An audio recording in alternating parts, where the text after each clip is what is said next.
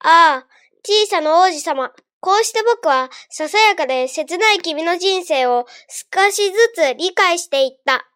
君には長い間優しさに満ちた夕暮れ時の景色しか心を慰めてくれるものがなかったことも。この新しい話を僕は4日目の朝、君がこう言った時に知った。僕、夕日が大好きなの。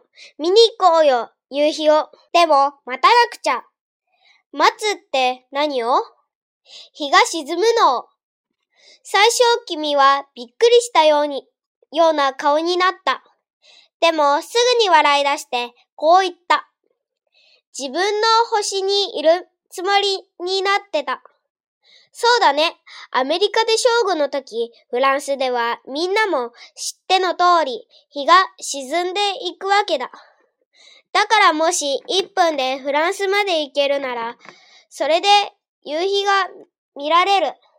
でも残念ながらフランスはもっとずっと遠いところにある。ところが君の小さな星ではほんの何歩か椅子を動かせばいいだけだった。そうすれば見たい時にいつでも夕暮れをの光景が見られる。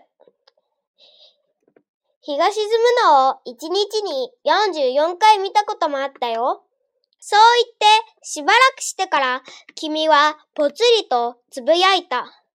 ねえ、悲しくてたまらない時には夕日が見たくなるよね。